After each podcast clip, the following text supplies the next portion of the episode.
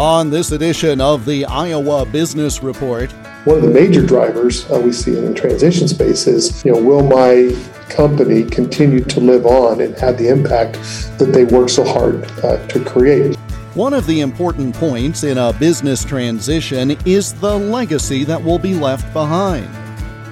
What's the role of state government in developing business? A new initiative announced this past week for businesses to help stop human trafficking.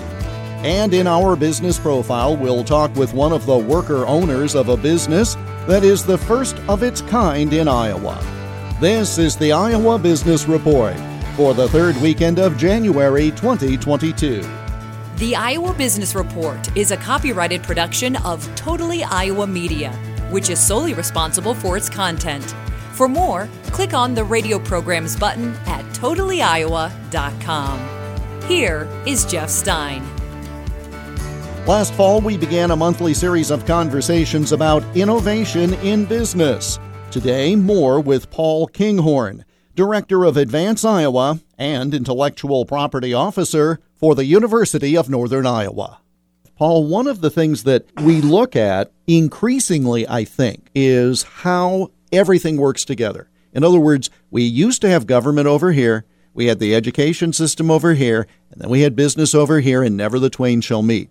But I think there is increasingly a sense that government, and by that I'll include not only traditional government, but also the public school system, community colleges, again, the, the public entities, there's a greater role to play in supporting business and therefore innovation so that we can maximize the overall growth of a, of a community or a metro area?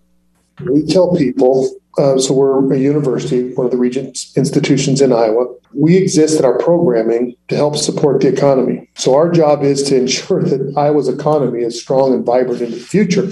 Obviously, in order to do that, we have to make sure that we're helping the business owners meet their, their needs. Right? They're the ultimate arbiters of making the decisions. Their businesses, but they don't live in a vacuum. Right? They have employees and the community employees live in.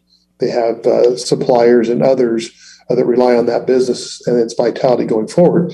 So, to the extent that we can step in and help them be better stewards, and, and what we find with a lot of these business owners, now there are a few that are trying to maximize uh, their wealth and, and at all costs. But that's not generally who, who we deal with. In fact, I'd say that's very rare.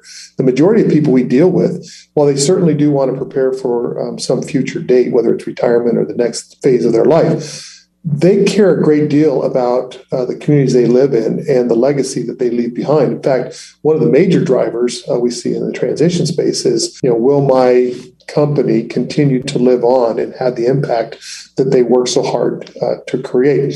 Now, the role of outside organizations. So, so we also find just a lot of the companies we work with, as they're small, they've grown, they start to develop and go uh, and, and have some success. They've pretty much relied on internal mechanisms to get there, right? Their own employees, their staff, they huddle around, they have conference room discussions, meetings, and what have you. And, and that takes them to a certain point. But at some point, if they're not careful or intentional, maybe is a better way of putting it, uh, about looking for an infusion of new ideas and support, there's a lot of opportunity that they miss out on. And so, one of the roles that we serve from the government perspective, because we can do that, because we're the way we're funded in part, is to help them to realize there are these wonderful resources outside their company that they start tapping into can help them think about their operation differently, help them take advantage of opportunities, connect them to resources, and really start to grow. In the course of having that communication and showing that those uh, resources and, and, processes that now all of a sudden can stimulate uh, new interest and, and energy and ideas into these companies. Now, we're not talking about highly distressed companies, right? And there's a challenge unto its own, but you can become stagnant. You can even be in decline. It doesn't have to be fatalistic. It just means you have to do something differently, right? You know, the old uh, saying from uh, Albert Einstein, right? The definition of insanity is do the same things over and over and expect different results. We're trying to break them from doing the same things over, give them different ideas to think about so that now they can actually start to see uh, some of the improvements. So you're right. Educational institutions, government roles, economic development, community, uh, as well as the private sector, all that exists within uh, those communities are perfectly situated to tap in and, and willing to come in and help and assist uh, these business owners. Paul Kinghorn of Advance Iowa, online at advanceiowa.com, and search for Advance Iowa on LinkedIn and Facebook. Now, we've put all four segments of this series together as an IBR Extra podcast. If you already subscribe to this program via a podcast vendor like iHeart, Apple Podcasts, or Spotify, you'll find it there. Otherwise, go to the radio program section of totallyiowa.com. Still to come, the Iowa State Capitol building is again full of activity and will have a pair of reports. And with a new year comes a new business structure for one popular spot in downtown Ames. You're listening to the Iowa Business Report. New Year's resolutions abound, but how often do they last? I'm Michael Swanger, owner and publisher of Iowa History Journal. My challenge to every Iowan this year is to resolve to learn about our great state's history, and the easiest way to achieve that resolution is to order Iowa History Journal. Get six issues for only $18.95 by visiting iowahistoryjournal.com and pick up our January February issue at Hy-Vee or Fairway. The Iowa Business Report is presented by the Iowa Waste Reduction Center. Find out how to save money, reduce waste, and minimize risks of infection by going to iwrc.uni.edu/covid and sign up for their free monthly newsletter on a variety of topics at iwrc.uni.edu. The Iowa General Assembly reconvened for the year this past Monday. Shortly before the session began, I asked Speaker of the Iowa House Pat Grassley about the role of state government in stimulating Iowa business. You know, we have 110,000 open jobs in the state. Think about that. That is this. I mean, that's a good problem to have. Typically, historically, we've always talked about creating more jobs. Right now, our problem that we're facing is so many jobs available and not filling them. So we have a significant amount of people that are not in the workforce. If I remember the number right, it's between 60 and 70,000 people that are not in the workforce that I think the legislature really needs to be taking a look at. How can we encourage to make sure those people are reentering the workforce? Some of that's going to be looked at through, I'm sure, unemployment and other things within the state. When you have 110,000 jobs, I think those are the kind of things that need to be discussed.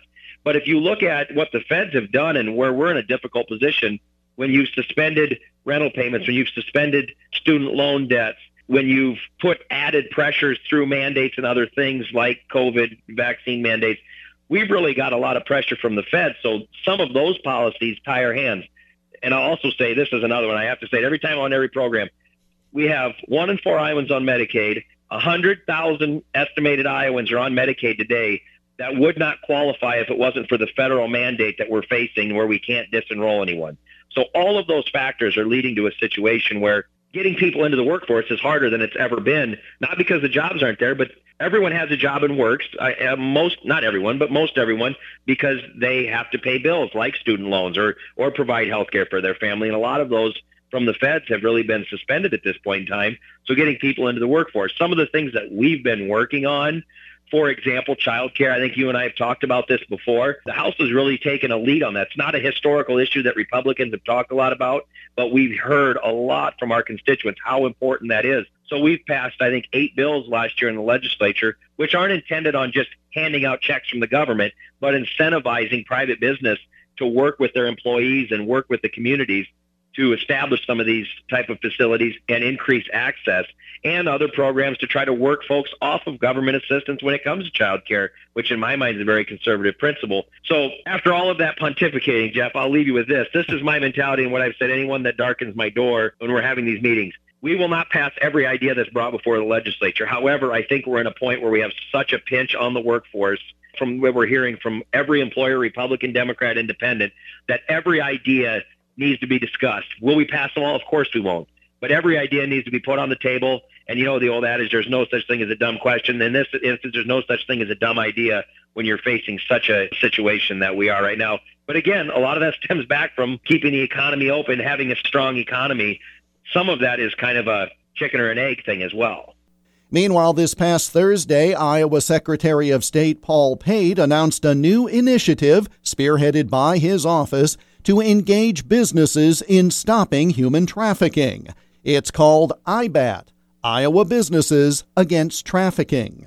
Well, we're excited that we're uh, put this uh, coalition together. We're creating a statewide alliance with Iowa's business community to end human trafficking in the state.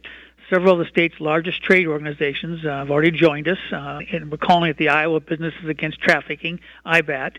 Sadly, we, have, we really wish we didn't have to do this. It's just like our Safe at Home initiative. We think Iowa's a great state, but unfortunately, we still have some challenges, and one of them happens to be human trafficking, and whether it's sex trafficking or folks being uh, taken advantage of on the labor side. We know we need to, to eliminate it, and until it's eliminated, uh, programs like this are going to have to exist. When we hear the phrase human trafficking, it connotes certain things, and we assume, as good Iowans, that it can't happen here. Talk about some examples of what we're talking about to put an actual note on it as opposed to what we may imagine from, shall we say, the movies, frankly. Certainly. Well, as we've seen in recent years, uh, particularly in, in, eastern Iowa, uh, trafficking has now expanded beyond these big cities. Uh, it's finding uh, spots off of Interstate 80 and 35 and 380 and Highway 20, you name it. They're they're finding their ways into communities. Uh, on the sex trafficking side, they're actually coming in and, and they're uh, recruiting in the sense of looking for vulnerable people to bring them into the trafficking uh, side of it, as far as uh, on the sex side. And then you've got the the uh, the labor side where they're promising people jobs and things of that nature. They get them into states like Iowa or others, and they hold on to their passports and their visas. In many cases, they've got other collateral that uh, of a financial nature they're holding, and uh, these folks are forced to work in some really tough conditions and with no uh, no uh, light at the end of the tunnel. That's where they're going to be out of bondage. It's it's truly uh, modern day slavery, and this is something that just has to be taken back. I think uh, most most of us don't want to see it, and we frankly don't even want to acknowledge it's around. But sadly, it is. Businesses can learn more by going to ibat.iowa.gov. Coming up, if you go to this business in Ames, you may get your morning coffee served to you by an owner. You're listening to the Iowa Business Report. A politician wearing a bow tie walks into a bar and orders a pint of Guinness. Where is he? Why, in Waterloo, of course. The clip on bow tie was invented in Waterloo, Iowa in 1918, at the same location where Jameson's Public House is today, in the city where the bow tie sporting Quentin Hart proudly serves as mayor. Which begs the question why not Waterloo? I'm Mayor Quentin Hart, inviting you to Waterloo. Come for a visit, stay for the great quality of life. Look us up at cityofwaterlooiowa.com. Support for the Iowa Business Report comes from the Iowa Business Council, a nonpartisan nonprofit organization working to elevate Iowa's economy through leadership, research, and advocacy. Learn more and get details on their latest quarterly economic outlook survey at iowabusinesscouncil.org. In past editions of this radio program, we've discussed the concept of worker cooperatives as a unique business succession strategy. The folks at Advance Iowa have held webinars on the topic and worked directly with one business in Ames in a transition that led to the state's first worker owned cooperative being formed. As of January 1st of this new year, Morning Bell Coffee Company became the first business structured in this way in our state. Max Westlake is one of the owners. Morning Bell. We're a coffee shop slash coffee roastery. We're right smack dab in the middle of Main Street in Ames. I'm not the founder, so that title goes to Nadav, mayor, and his wife Dara. They actually started it in Arizona, I believe, about seven years ago. Moved it up here to Ames about five years ago back in late summer, early fall, I want to say. They both got job offers from Texas A&M. Now we'd already been working on transitioning to becoming worker owned for quite a while, and as of the first of this year, we're now totally employee owned and operated. That's fascinating at a couple of different levels. Obviously, having the very first worker co op in the state is very cool, but it just shows why that business format works, right? You've got founders who are looking to leave. They could do a traditional sale, but what a better idea to simply take the people who've been on the journey with you and and broaden it out so as opposed to one of you potentially buying it, you've got this collection of people who have given an awful lot to the organization already. I think it's wonderful. It's been absolutely wonderful, and I think things are looking really good for our future. We've always been very collaborative in how we work. It's always been a very democratic workplace. I won't go too much into that, but just interviews, for instance. Long before we were a co op, we did group interviews. Every employee was invited to the interview to interview for a new hire, and everyone had veto power. All it took was one person saying, mm, they're not the right fit. And so it's really a continuation of that sort of idea.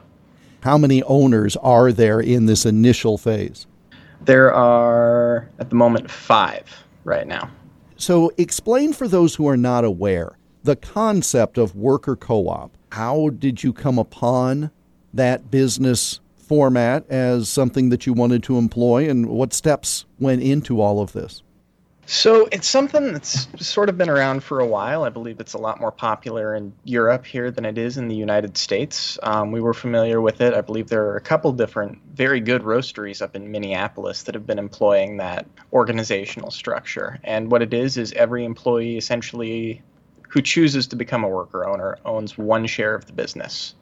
So any you know big decisions are made via a board vote where every worker owner gets one vote profits are distributed equally at the end of the year with some slight modifiers for experience, that sort of thing. Even in terms of like the management structure, I'm one of the two managers at Morning Bell, but at the end of the day, we report to every worker owner. Because again, you're all owners. Some of you may have different responsibilities, but to your point, it's a small d democratic operation and you're all in it together. Exactly. Yep, I think you hit the nail on the head there. How does one found one of these? As you note, it is something that is unique. Did you have some resources or individuals that you relied upon in order to make this happen? Yes, yes. So we were very fortunate to have a lot of help along the way. We worked with a couple different organizations that sort of specialize in that. We've had a few people who've had a lot of experience with worker co ops come in and kind of talk to us about it long before the transition began. On the more legal side of things, we did have to work closely with a lawyer to set everything up, just so everything was, you know, above board and all the I's were dotted and T's were crossed paperwork wise. Now, this allows you to have additional owners, or I suppose to have fewer owners or change your ownership. It's really a very flexible form that you can adapt as you need, correct? That is absolutely correct.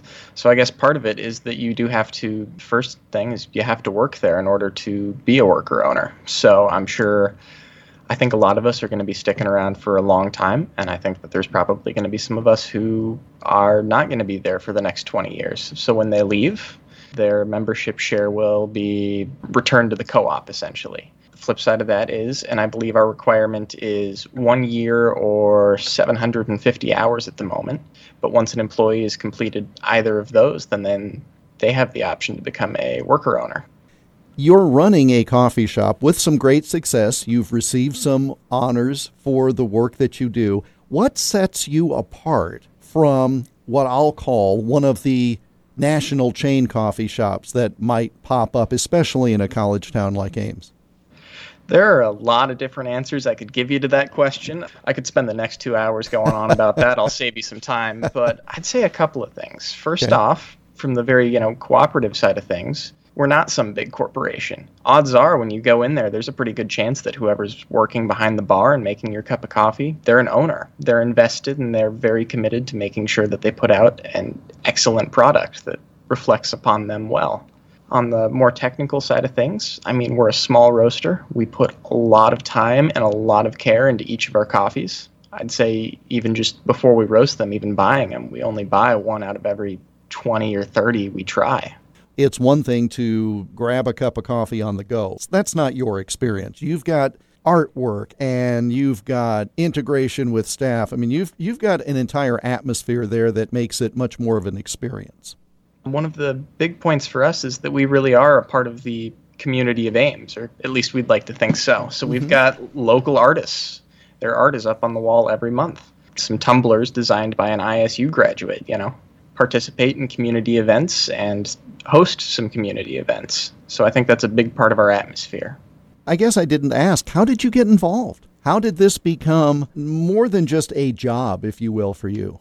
I started working in coffee back when I was 16. It was my second ever job, I believe, and I fell in love with it almost right away. I was actually a customer at Morning Bell for a long time before I even applied. I applied because I thought we were they were at the time one of the best coffee shops in Iowa and I really wanted to work there. And honestly, working there lived up to my highest expectations and then surpassed a lot of them. I loved it. I figured out pretty early on that it's what I wanted to do with my life, and uh, one thing led to another, and here we are.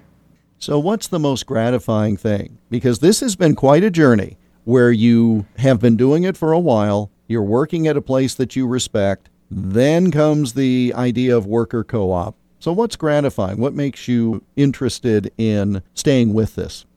Um, I'd say the most gratifying thing, we actually had a meeting just about a week ago. So the co op transition was effective, legally speaking, on the 1st of January. We had a meeting on the 5th, I believe, to sit down and kind of finalize a bunch of operating rules, answer any questions that were still up in the air, and just being able to sit down with my fellow worker owners and that's when it really sunk in for me. We we own a business together. We're doing this together, and that was such an amazing thing to see. Max Westlake of Morning Bell Coffee in Ames, the first worker owned cooperative in Iowa. We connected via Skype on Wednesday, January 12. And that brings us to the close of this week's program. We're back again next week at this same time. In the meantime, you can listen to all or part of today's program by going to totallyiowa.com and clicking on the radio programs link. We're also found on all the major podcast distributors, 19 now in all. The Iowa Business Report is presented by Advance Iowa, leading successful business, innovation, growth, and transitions. Search for Advance Iowa on LinkedIn and Facebook and get more at advanceiowa.com. We welcome your comments. Send them by email to radio at totallyiowa.com. I'm Jeff Stein. Thank you for joining us, and we hope you have a prosperous week. The Iowa Business Report is a copyrighted production of Totally Iowa Media, which is solely responsible for its content. For more, click on the radio programs button at totallyiowa.com.